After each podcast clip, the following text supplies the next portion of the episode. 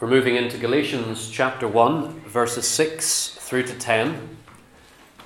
The second in our new series that's exploring Paul's letter to the churches of God in the Roman province of Galatia. It Might have been the earliest of Paul's writings, and it's a robust uh, letter, as we'll see in a moment. I want us to read the portion together before we say anything more about this. So let's take our reading. If you have your Bibles, follow with me, please, in Galatians chapter 1, verse 6.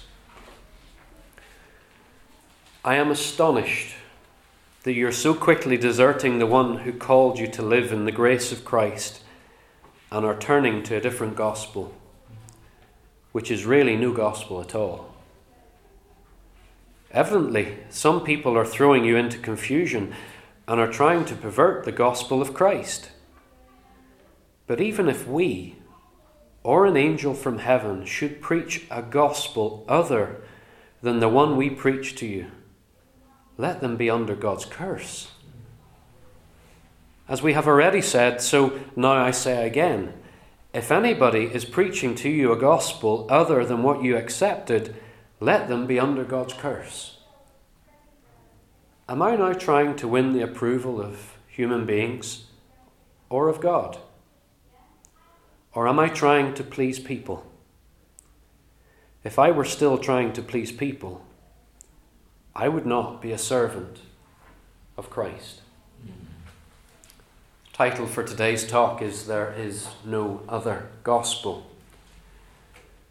We often complain that there's not much good news in our world, and that's because our media outlets generally run with negative stories that report on division and destruction and disaster and decay in our world. And good news, when it does come, is a welcome relief. When we think about it, against that universal backdrop reality of bad news that is the output of human existence, there are multiple voices that are calling for our attention, preaching multiple good news stories at us, in contrast uh, to the horrors that are often reported. And there are voices coming at us from everywhere, and it's different in different parts of the world, telling us that we will, here's the good news, we will make and continue to make scientific progress.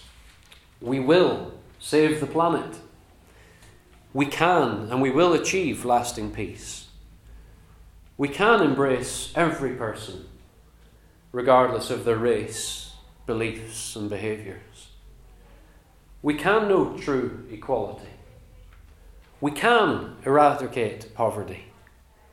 We can have better health and live for longer. We can be better people.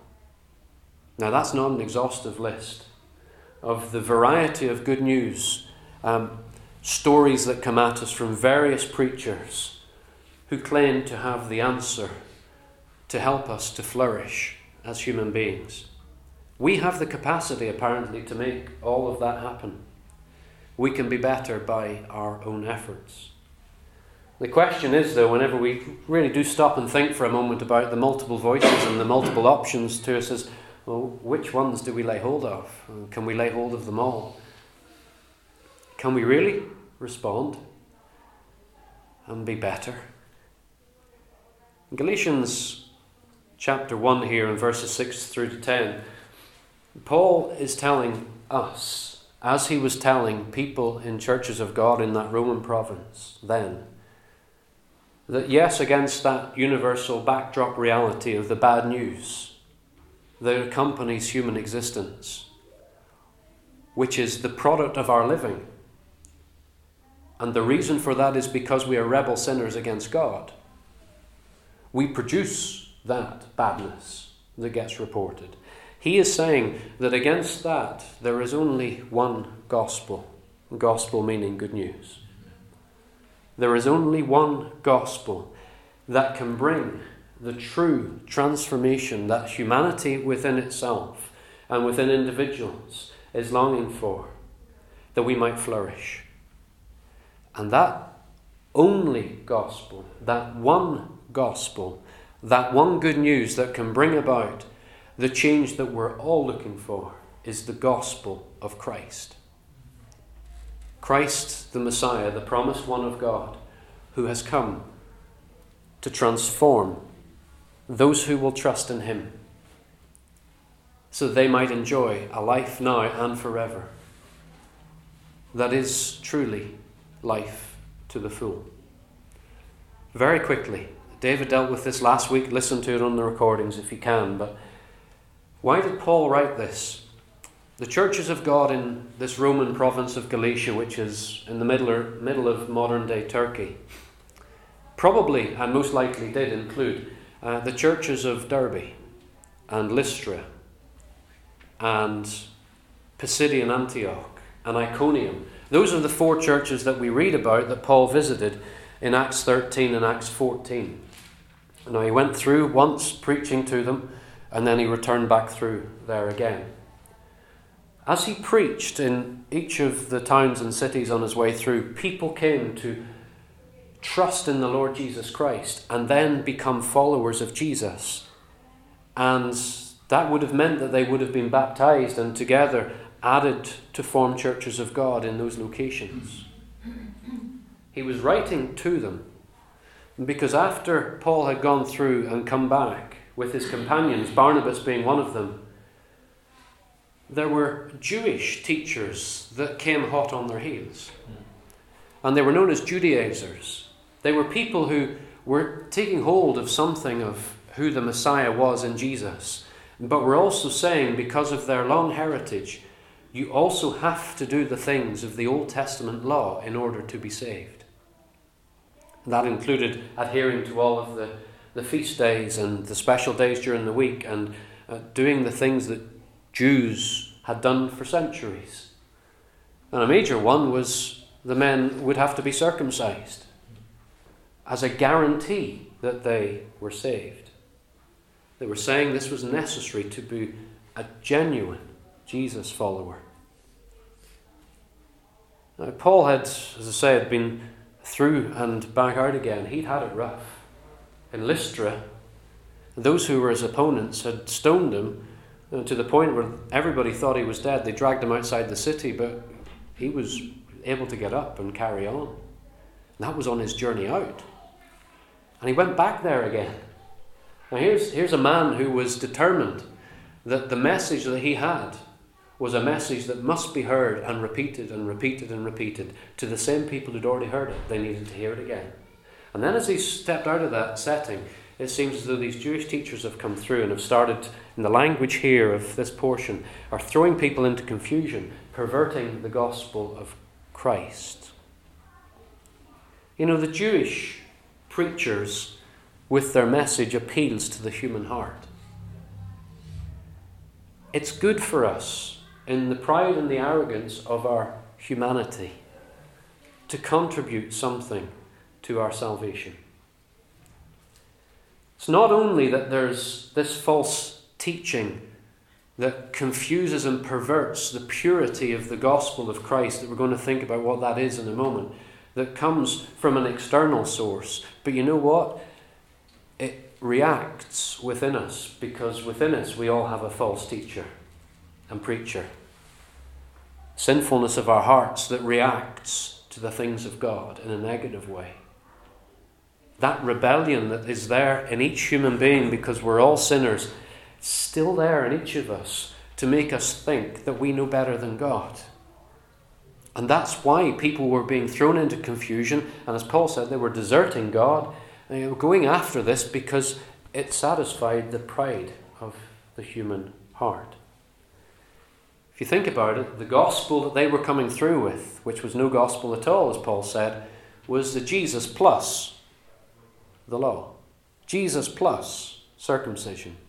Jesus plus adherence to the Old Testament regulations. What was wrong with that was that Jesus had said he had not come to abolish the law, but to fulfill it in his life. He had come to answer all that the law was telling us about God and our relationship with Him. And all those sacrifices that spoke of reconciliation with God and the temporary covering of sin, that was all fulfilled in the life and the death and the resurrection of Jesus. He had come to complete it, not just to be a bolt on. He was the fulfillment. But the Judaizers were coming through and saying, Yes, you can have Jesus, but to be sure that you're saved, you must add all this other stuff in. And they were going after the Gentiles in particular, people who were not Jews at all. So they had none of this heritage. So it was attractive still to the human heart to respond to this. Just a little caution to us who may be Christians and we're listening to this now or in the recording. Be careful what it is that you listen to that comes through the various channels that we've got. We've got a wealth of information that can come to us that is Christian through the internet. Be careful what it is that you let in because very often it's not the gospel of Christ. It's the gospel of Christ plus the things that you do, or the money that you give, or the devotion that you show, the level of church attendance, or even it could be the middle class gospel, which is the insurance policy, is that, well, in the West in particular, we have it all sorted. We're in control of everything. We can buy ourselves into and out of anything we like. We've got control. Let's just bolt Jesus on as an insurance policy. That's not the gospel. Be careful what it is we listen to because within us there is the false teacher preacher that responds to what it hears and likes to tell us that we know better than God. God tells us in His Word that our rebellion as sinners is so complete that there's nothing we can ever do that is enough to repay Him for the cosmic offense that we caused. Can you, can, do you understand what sin is?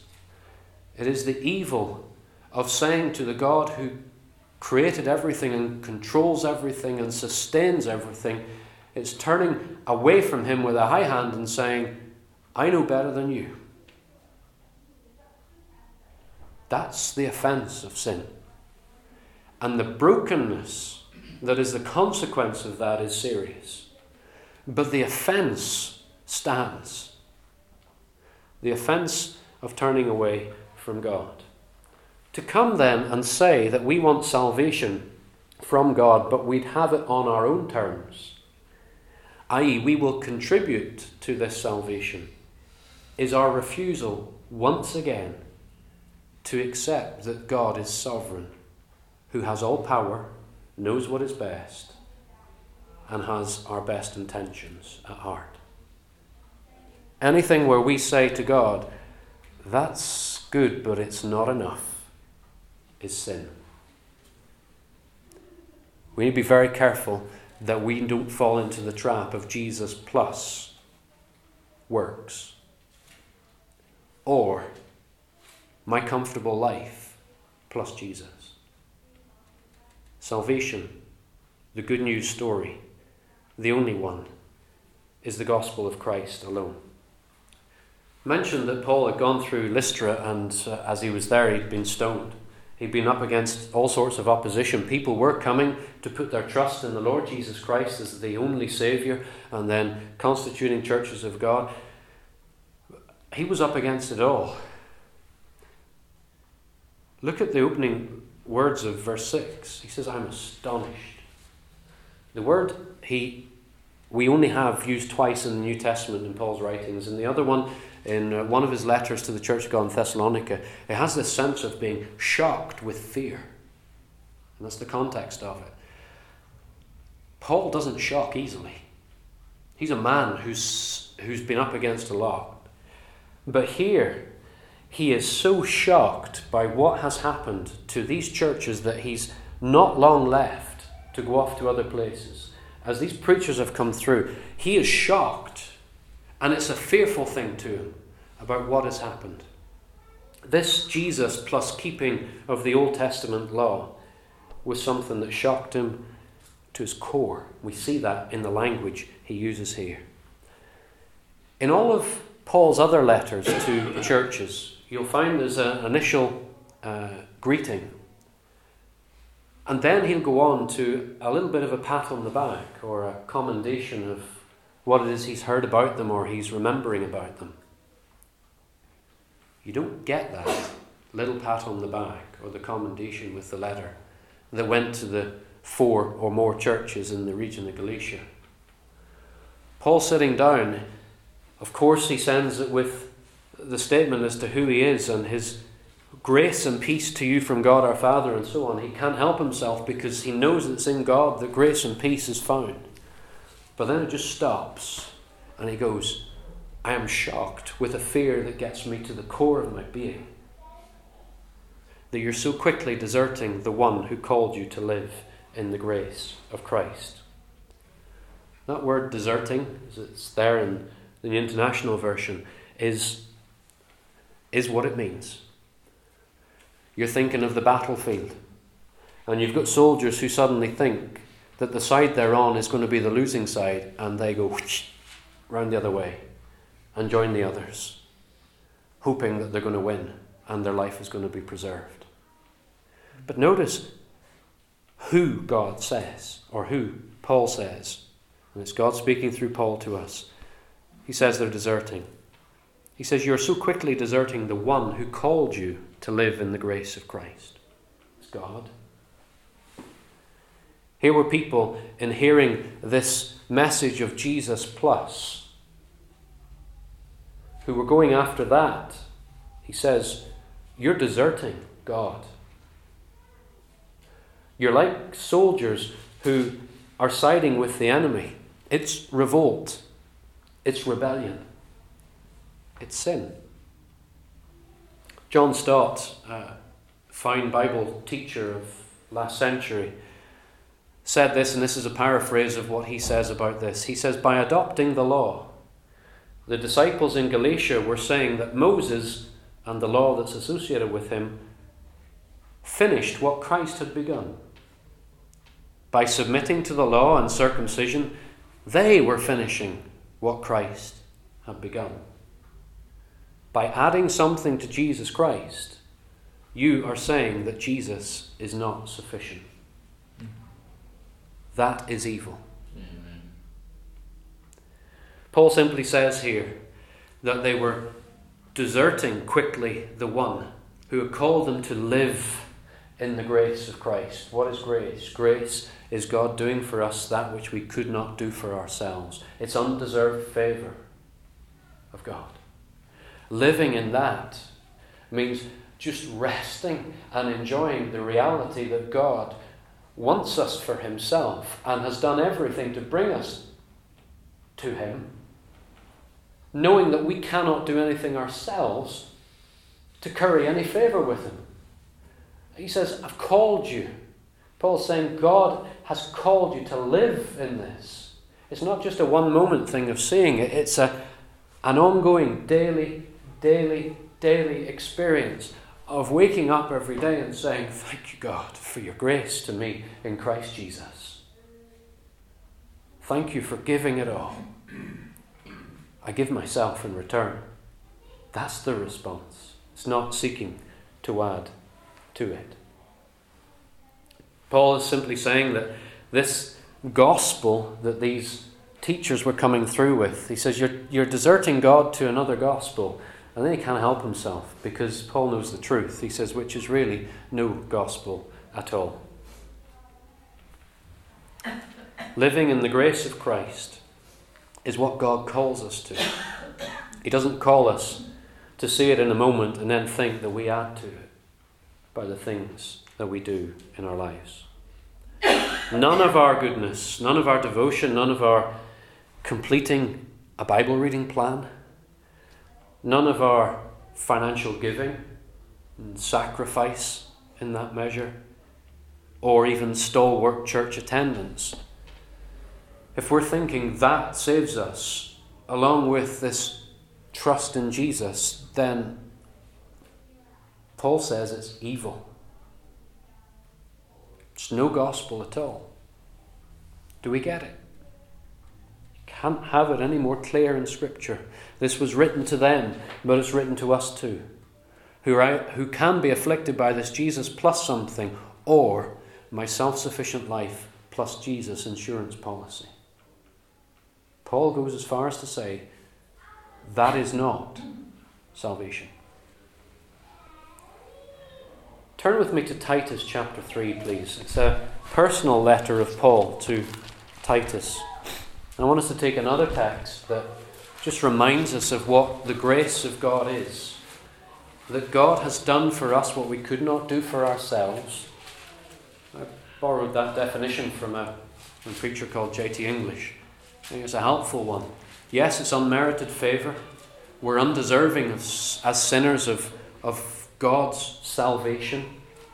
He has every right to judge us, but in His mercy, He withholds that so that those who are His will see the grace of God in Christ and love Him for it and live in it. Titus 3, verses 4 through to 7, I think, help us to understand what this grace is all about and help us to know that it's not something that we bring to the party plus Jesus or we believe in Jesus and then we bring something to the party or to the table. It's not that. Look at Titus 3 4 to 7. But when the kindness and love of God our Saviour appeared, He saved us, not because of righteous things we had done, but because of His mercy. He saved us through the washing of rebirth and renewal by the Holy Spirit whom he poured out on us generously through Jesus Christ our Saviour, so that, having been justified by grace, we might become heirs, having the hope of eternal life. It's all there. Notice the Trinity that God is God the Father, God the Son, and God the Spirit, all engaged in bringing us to Himself. The love of God, our Saviour, appeared in the person of the Lord Jesus Christ. And He saved us not because of our righteous acts, but because of the perfect life of Jesus that then was sacrificed on the cross. And notice that when that's applied to us, the Father initiated it. The Son, God the Son, stepping in as Jesus the Messiah. He accomplished salvation. And then the Spirit is the one who applies it the washing of renewal and this rebirth by the Holy Spirit, given to us generously. And then we can say we're justified by grace. We're not justified because we've done enough to appease a holy God who is infinitely holy and infinitely offended by our sin and rebellion.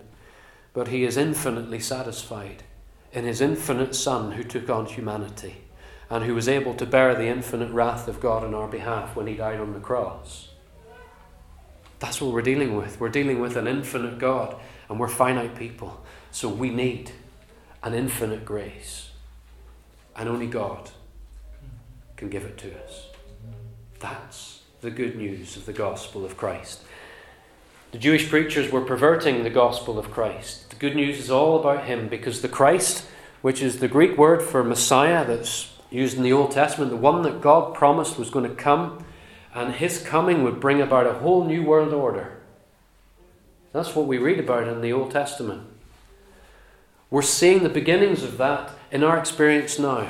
If anyone is in Christ, Paul says, 2 Corinthians 5:17, he is a new creation. The old is gone, the new has come. There's a new creation work that God is bringing about that's going to be completed in the future with the new heavens and the new earth. And he begins with individuals like you and me who are drawn to the cross to see that there the eternal Son of God, as man in the flesh, has died for us. That the grace of God might come to us. We pervert the gospel, the true gospel of Christ, the Messiah, by saying that it's not enough. You know, if we say it's not enough, when Jesus said on the cross, it's finished, it's complete. You know what we're saying to God? We're saying that God doesn't have all power, whereas we do. What a joke. We're also saying that what God has revealed in His Word to us is deception. If we think it's us plus Jesus, or Jesus plus something that I can do, that's a denial of God's Word. What a joke. Let's be careful not to fall into that. Now then, that this is why you come to probably some of the most shocking sentences in all of the New Testament next, verses 8 and 9. Paul says if we, he was including himself in this because he knew himself, he could possibly succumb to such a, a disregard of the purity of the gospel. So let's be careful that if we think we stand, that we're not falling. Paul says, if we, and he was thinking about himself and his companions and probably the apostles, or even an angel from heaven, a messenger sent by God, preaches an, a gospel that even has a whiff of this, you know what he says? He's, he's calling for God to bring a curse on them. It's the Greek word anathema, which means eternal condemnation. Paul, what gives you the right to pronounce eternal condemnation on anyone? That's God's prerogative. Here was the man who said at the end of verse 10, I am the servant of Christ, who knew the purity of the gospel and knew that any deviation from that would mean eternal condemnation for the people who received such a gospel and those who, in preaching it, were believing such a gospel. This is how high the stakes are. Paul is saying any deviation from the purity of the gospel of Christ, that in Him God has done everything for us to trust in and to believe in and to live in, any deviation from that can result in eternal condemnation. They're shocking, shocking words. But only Paul, under the, the influence of the Holy Spirit as he was writing this, as he was trying to pull these people back from the brink, he was appealing to them with shocking language to say, Be careful that you're not thinking that you're saved when actually you're eternally condemned. And anybody who preaches such a thing, call a curse on them. A perverted gospel affects the eternal destiny of people because it cannot and it will not save them. Only Jesus saves. Now, Paul concludes this little section with the reminder, then, in verse 10, that he's no people pleaser. You know, he's being accused by these Jewish uh, Judaizer teachers that are coming through after him that his gospel is too easy a gospel.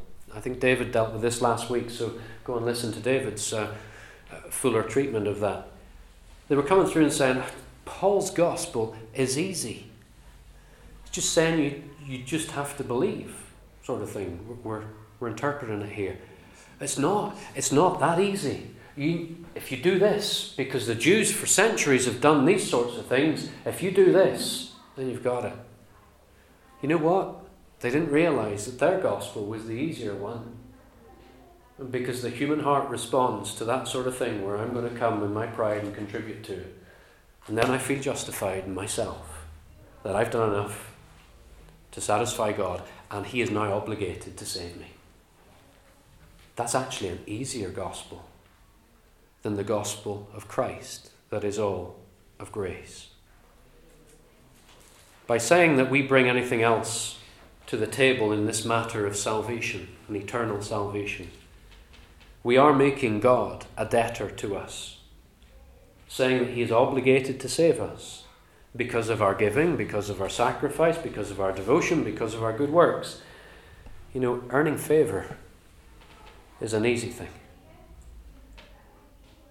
But Paul says that servants of Christ and he wasn't just using that as an exclusive thing for himself, because anybody who's brought in to live in the grace of Christ becomes a servant of Christ. So we love to follow and do what the Master says. It's saved by faith alone, but faith does not exist alone. One of the reformers said that. It's accompanied by works. They don't bring salvation, but it's the outflow of salvation. He's saying servants of Christ are not people pleasers. Do you hear what he's saying? He's saying these Judaizers are coming through with the accusation that his gospel is easy because it's, it's about resting in this completed grace, this full grace, where we bring nothing to the table. And they're saying that that's easy. And he says that is not a message that pleases people. Whereas these chaps that are coming through afterwards, they're coming through and they're people pleasing. Do you see it? It's all the way through this little section. It pleases the human heart to hear that we can do something to earn our salvation.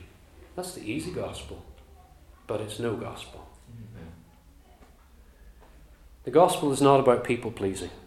And for those of us that have the responsibility and high honour and privilege to speak the gospel, and that's all of us, some of us have it in a public setting like this, others we might have it in a private setting with someone.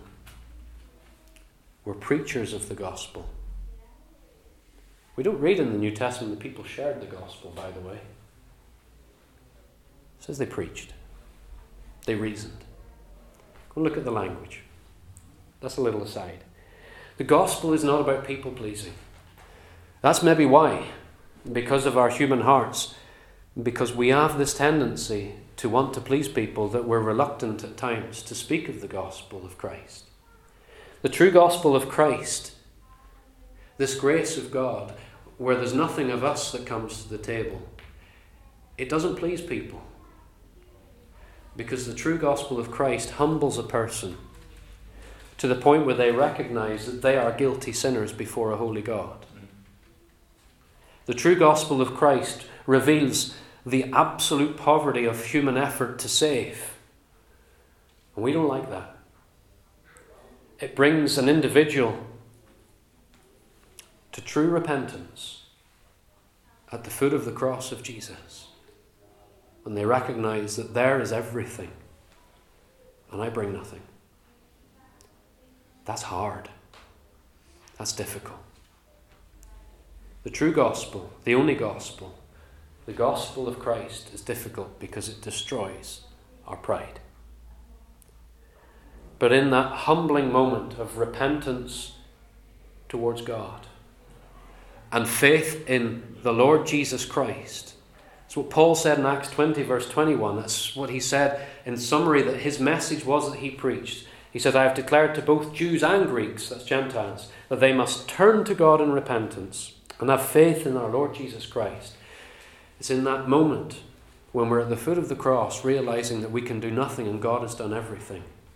And we're down in the, in the dust in our faces, just like Paul himself was on one occasion. It's at the same moment then that God lifts us to the heights of heaven. You go and read Ephesians chapter 1. And Paul there writes about our salvation as a done deal.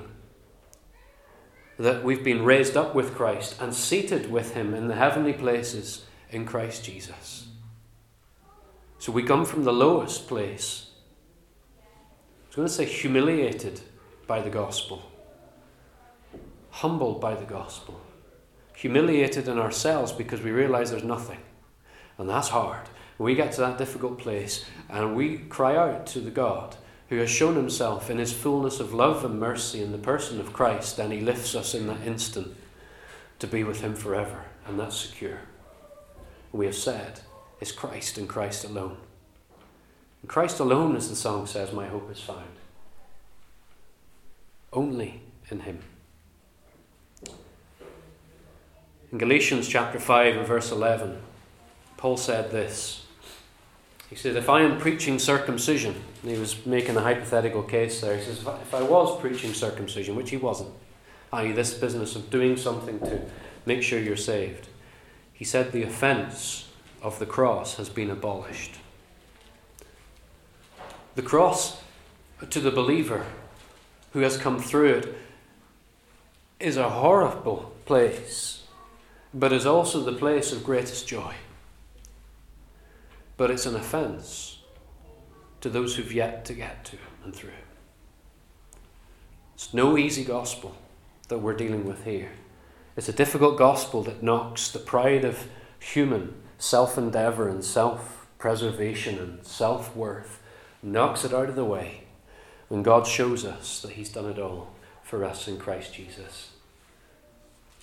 Maybe as Christians, there are times when we have to get back there and this element of us in our goodness doing our own things that we think are going to secure in a more secure way the salvation that God has already made secure in Christ. We need to come back there. God will grant us repentance, and that pride will be knocked out of us. And we realize it's not about people pleasing, it's not about pleasing ourselves. Rather, we receive the gift of God's grace to us in Christ Jesus, the salvation that is granted in Him, and we live in it every day. Do it day after day after day. So, Paul is saying that the gospel is pure, it's of God, it's simple, it's about Christ, who is everything and it's free. We don't bring anything to the table. And when we live in that, what a difference. What good news. Let's pray.